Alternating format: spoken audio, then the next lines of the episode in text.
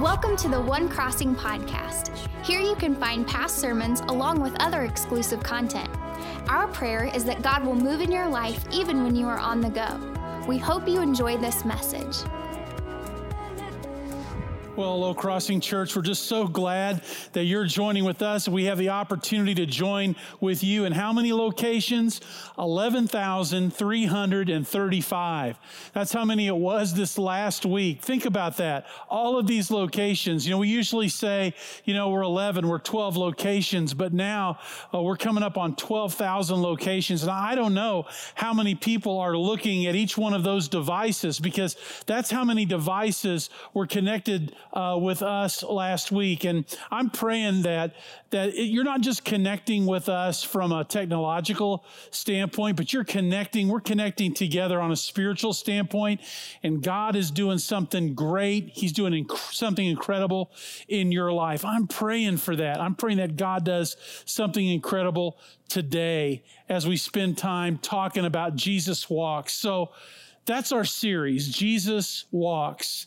And where have we walked? Where have we been in this series? Well, we started out uh, as Jesus was walking that we decided to come alongside and walk with him. We walked to the upper room. And uh, when we walked up into that upper room, we were being able to participate in that Last Supper. And we, what we realize is that Jesus knows the future. And he doesn't just know the future, he knows your future. And then we walked out of that upper room to the garden, the Garden of Gethsemane. And Gethsemane means olive press, and it was a place where they pressed olives into olive oil. We found out that that's the garden of pressure, and that's exactly what it was when Jesus walked there. It, it was the garden of pressure. He felt the pressure of what was coming on him. And what we understand from that, what we learn is that if Jesus can handle that pressure, whatever pressure is in your life, he'll walk with you and you'll be able to handle that pressure as long as you know that he is with you. And then we went from the garden of pressure to the trials. That's what we talked about last week. And we learned that Jesus is a perfect illustration of his own teaching. He didn't buckle, he didn't break under all of that uh, trial pressure. He didn't do that. He stayed the course all the way to the end. And you know, that's what we're keying in on now. We're going into the idea of Jesus walking all the way to Calvary. I want you to think about that with me. Jesus walking to Calvary. It's not a place that any of us would ever want to walk. I don't even think we like to think about walking there, but we have to. We all have to walk there because it's the place where our debts were paid. It's a place where we were where we were all made whole because he paid that debt and he paid it in his own blood. See, Jesus had to walk there. He had to walk there to pay our debt and set us free. In John chapter 19, verses 16 to 18, it says this Finally, Pilate handed him over to them to be crucified. So the soldiers took charge of Jesus. And carrying his own cross, he went out to the place of the skull, which in Aramaic is called Golgotha. And here they crucified him with one, uh, and with him two others, one on each side, and Jesus in the middle. Now, Jesus walked to Calvary, he walked to the place of the skull. And I've walked that same path. That path is called the way of the cross, the way of sorrow. That's what Via Dolorosa means. Let me just tell you something about that that walk. Let me tell you something about that way of sorrow. It's, it's about a half a mile long. Now, a half a mile would have been nothing for Jesus to walk normally. I mean, he walked everywhere he went. He was accustomed to walking long, long distances, walking all day long. But understand that Jesus is walking this half a mile after he's been beaten nearly to death. And on top of that, on top of him, he's carrying a cross. Now, when you look at the way of the cross today, it's actually not very different from what it was back then. I was reading a story about uh, the making of the Passion of the Christ, and Jim Caviezel was the uh, actor that played Jesus in that movie. And they got to that particular part of the movie where Jesus was being beaten. And of course, the Bible teaches us that Jesus was beaten with a cat of nine tails and he had 39 lashes. And a lot of people didn't even survive that. But the Bible teaches us that Jesus was a big man. He was a strong man and he was able to withstand that 39 lashes. Well, when Jim Caviezel was filming that, they were supposed to be imitating or mimicking what the 39 lashes would be and the brutality of it. And in the process of filming, they actually hit him once by accident and they opened a 14 inch gash into his back it took his breath away. They had to stop the take. He had to get out of the shot. He had to have immediate first aid because of the severity of that injury. And that's just being hit by one of those cats of nine tails one time. Not only did we find that out when Jim Caviezel did that movie, but we also find that when they put the cross on Jim Caviezel's back, he actually buckled under the weight of the cross and it pushed him down into the dirt, pushed his face into the dirt. And when he went down, the cross actually hit him on his shoulder and dislocated his shoulder. If you see that movie, and I know that they're going to be showing that movie a lot during this season of the year, if you watch that movie, you'll see that there's this one shot where Jim Caviezel actually embraces the cross. It's like he's hugging the cross. Now, that he wasn't really supposed to do that in the movie. The reason he did that is because his shoulder was dislocated and he could not raise his arm. And when they were doing all of the editing for the movie, they noticed that how he would hug the cross and how he embraced the cross, and they left it in the movie, uh, even though he was never meant to do that think that's powerful to think that someone who is just trying to imitate what Jesus did in a Hollywood sort of way, even he was injured terribly just in the filming of it. Imagine what Jesus was going through as he began to walk that way of sorrow, that half a mile to Golgotha. And so Jesus walks into the valley, the valley of the shadow of death. Now, let me explain what I mean by that because when you walk the Via Dolorosa, it feels like a valley because you're walking down a very narrow street and there are high buildings on both sides. So it feels like you're in a, a kind of canyon. And those are ancient buildings on either side. And the pavement that you walk on, some of that pavement is actually the same pavement that Jesus walked on. And it feels like you're walking in a valley, like you're walking in a cavern.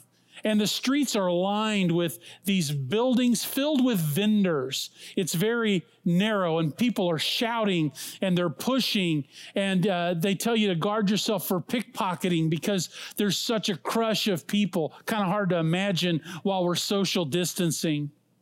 And so these uh, these buildings create this cavern, and then there is noise. This noise is so loud uh, uh, if you walk the way of sorrow, the Via Dolorosa, even today, it's so loud because all of these vendors are shouting, trying to get you to buy their stuff, and that noise is bouncing off of the hard surfaces. And it feels at times when you're walking that you're suffocating.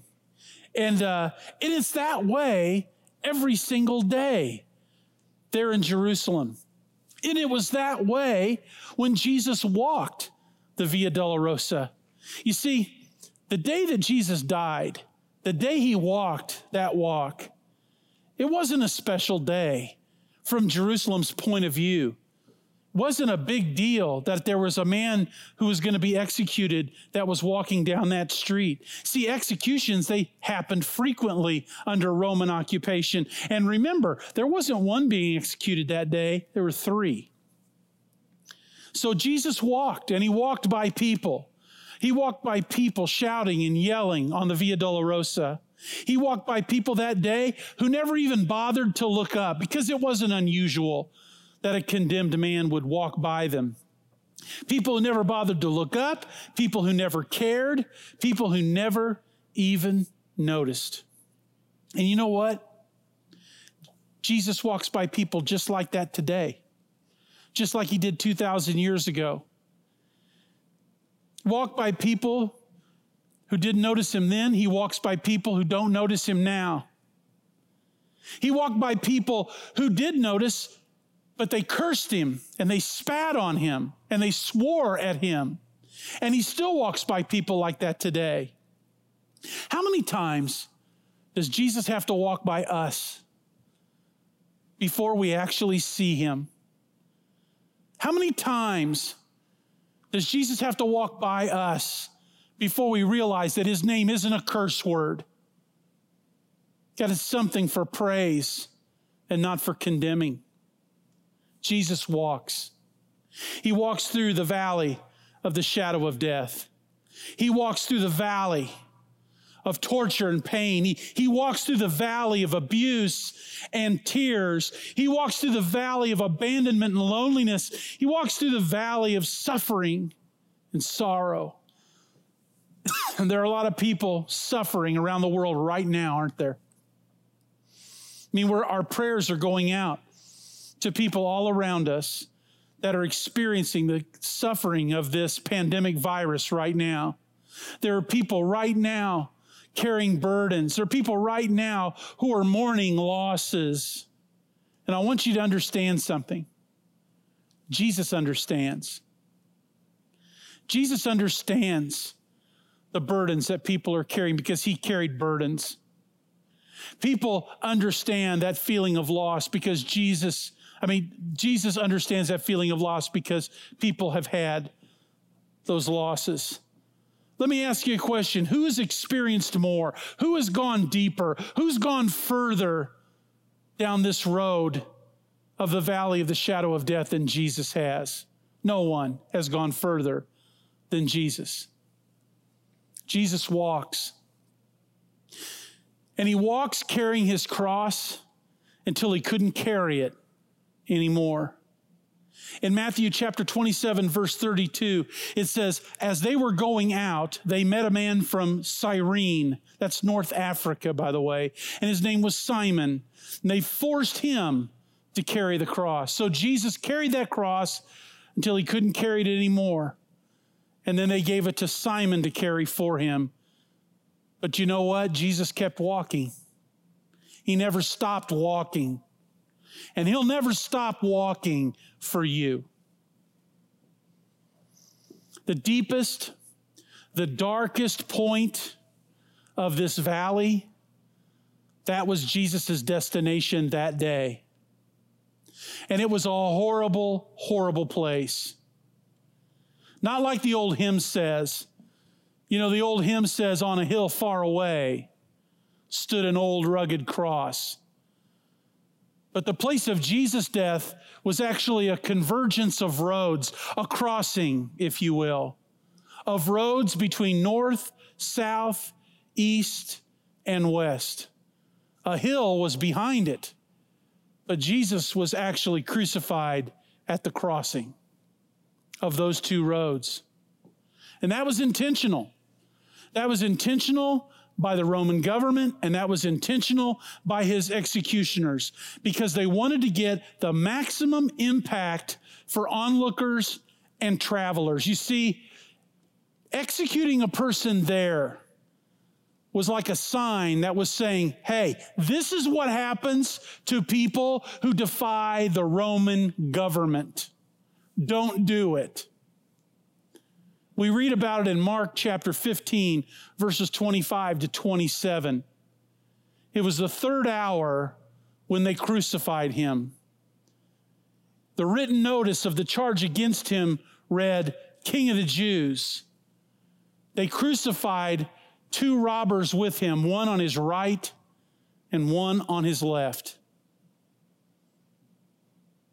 And so there he is at the very epicenter of the valley of the shadow of death, where roads converge, just like he was there then, he's there today for you, today, where all roads converge, you can find Jesus. And there he was lifted up on a cross. There he was nailed to a cross. The Bible says, And I, if I be lifted up, I will draw all people to myself.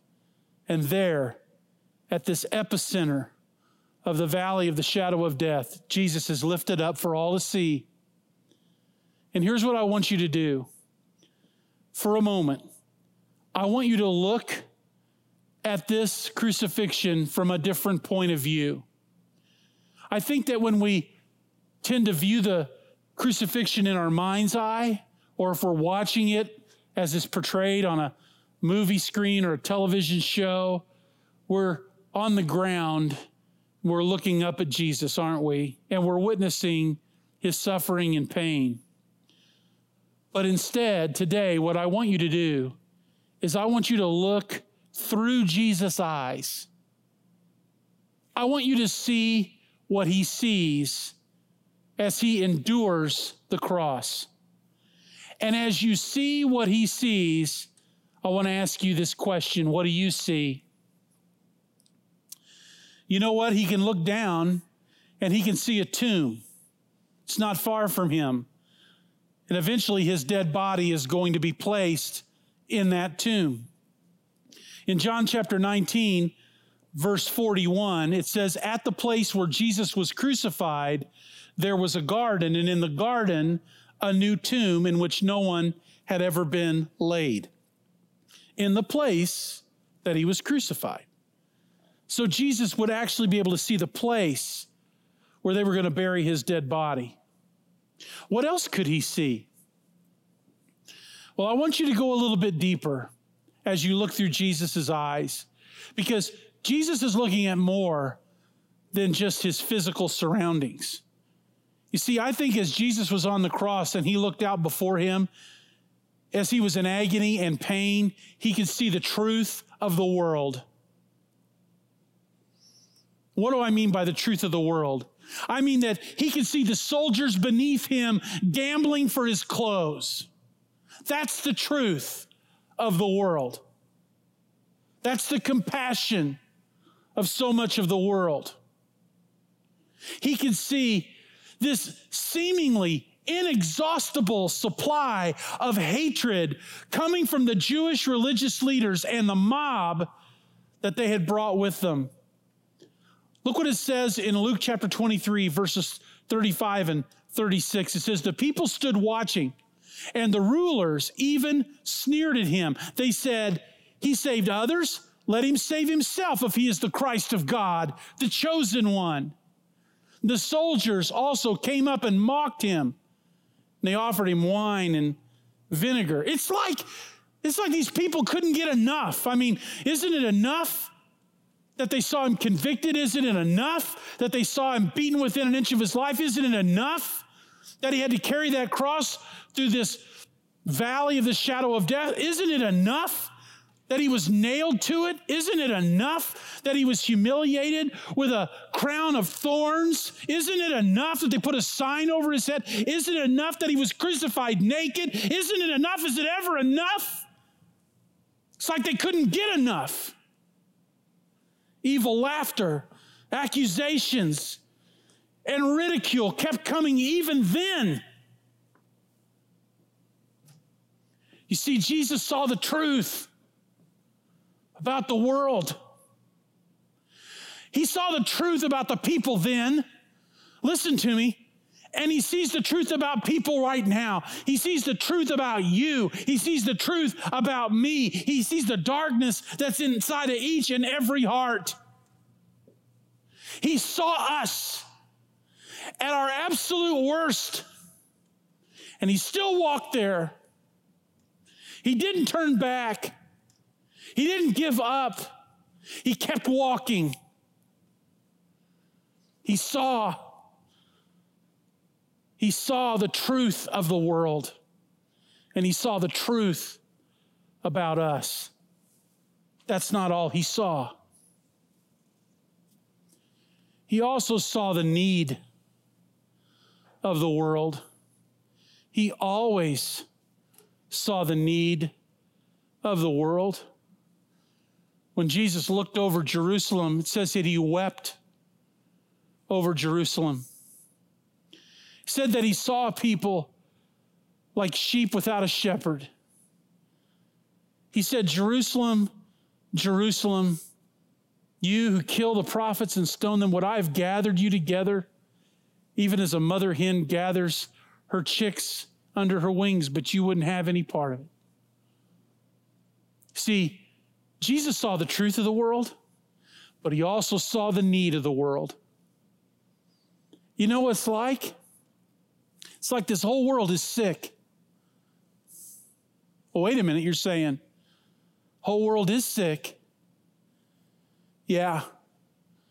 It may be sick with a pandemic virus right now, but it's been sick with a spiritual virus ever since the Garden of Eden. This world is sick and it's dying and it's coughing and it's gagging for its last breath. See, we've all been infected with a terminal disease and we become carriers of that disease to everyone around us. And you know what that's called? It's called sin. We cough up judgment and we sneeze out insults, and the blood of Jesus pours out of his body down the wood of that cross because it's the only vaccine that'll save a lost and dying world. You see, Jesus saw the truth of the world, but he also saw the need of the world. And his love motivated him to look beyond the truth to see the need. And then he met that need. As a matter of fact, he gave every drop of his blood in his body for that need. You know, Jesus, he was looking east from the cross where they crucified him. And as I told you, he could see immediately before him, he could see the tomb that they would lay his dead body in. He could see all of these people and hear them as they shouted and cursed and mocked him. He could see those Romans as they were gambling for his clothing. And he could also see the need, a perfect reflection of the need of the whole world right there in that moment. But if he looked up, if he lifted up his eyes from that point on the cross, he could see the Mount of Olives because it rose up to the east away from him, was directly in front of him. And since Jesus knows the future, he knew that that would be the point where he would leave this world. Not a few days after the moment that he was experiencing at that crossroad, at that crossing. He could see this place where they were going to put him in the tomb, and he could see the place where he was going to ascend back to his Father in heaven. And do you know what he could see in between those two points? He could see darkness, incredible darkness. In Mark chapter 15, verse 33, it says, At the sixth hour, darkness came over the whole land until the ninth hour. For three solid hours, it was like the sun was put out and there was no light. But it wasn't just the lack of light from the sun that Jesus saw in that darkness. It was not just the darkness of getting closer and closer to death. He saw the darkness of hell and he saw the darkness of eternity without grace. And he stared into that darkness of hell. And he stared into that darkness of eternity without grace. And even as his body went lifeless and limp on that cross, as he gave up his spirit, Jesus didn't stop walking.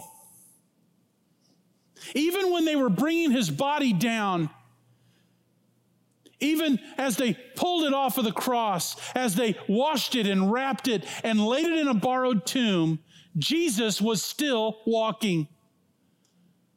What do you mean? He was walking into the darkness of hell itself. He was walking there for you, and He was walking there for me. Loose from the mortality of His body, He was able to descend down there. And you know what He did? He went to our jailer and he took the keys out of his hand.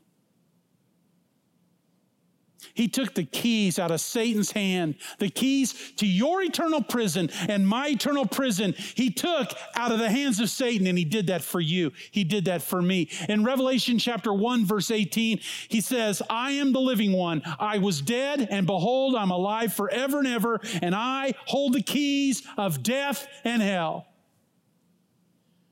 He tore the veil in the temple from the top to the bottom and he did that for you. See, he was still walking.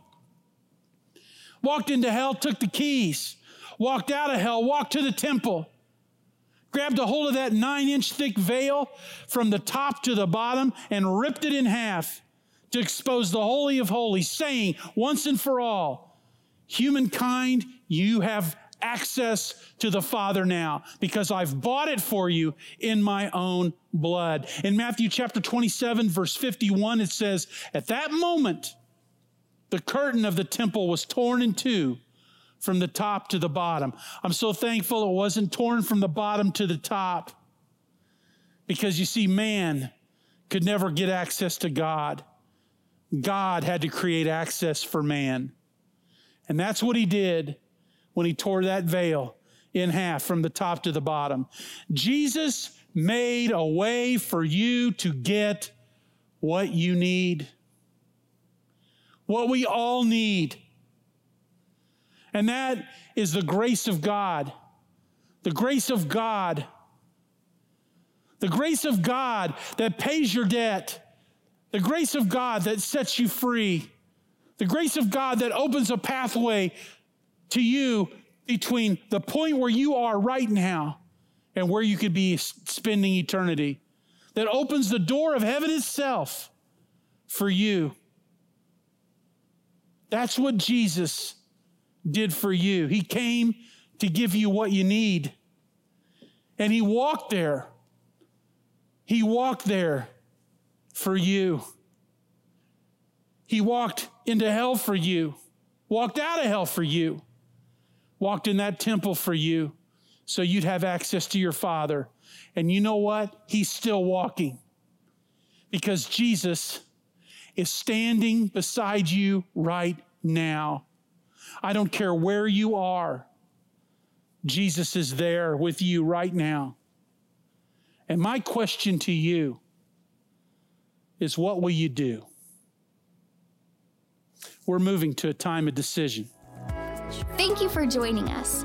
A special thank you to those of you that choose to give to this ministry. It's because of your generosity that this ministry is possible. You can click the link in the description to give now or visit thecrossing.net forward slash podcast for more information. If you enjoy the podcast, be sure to subscribe and share with your friends, tagging One Crossing on social media. Thank you so much for listening.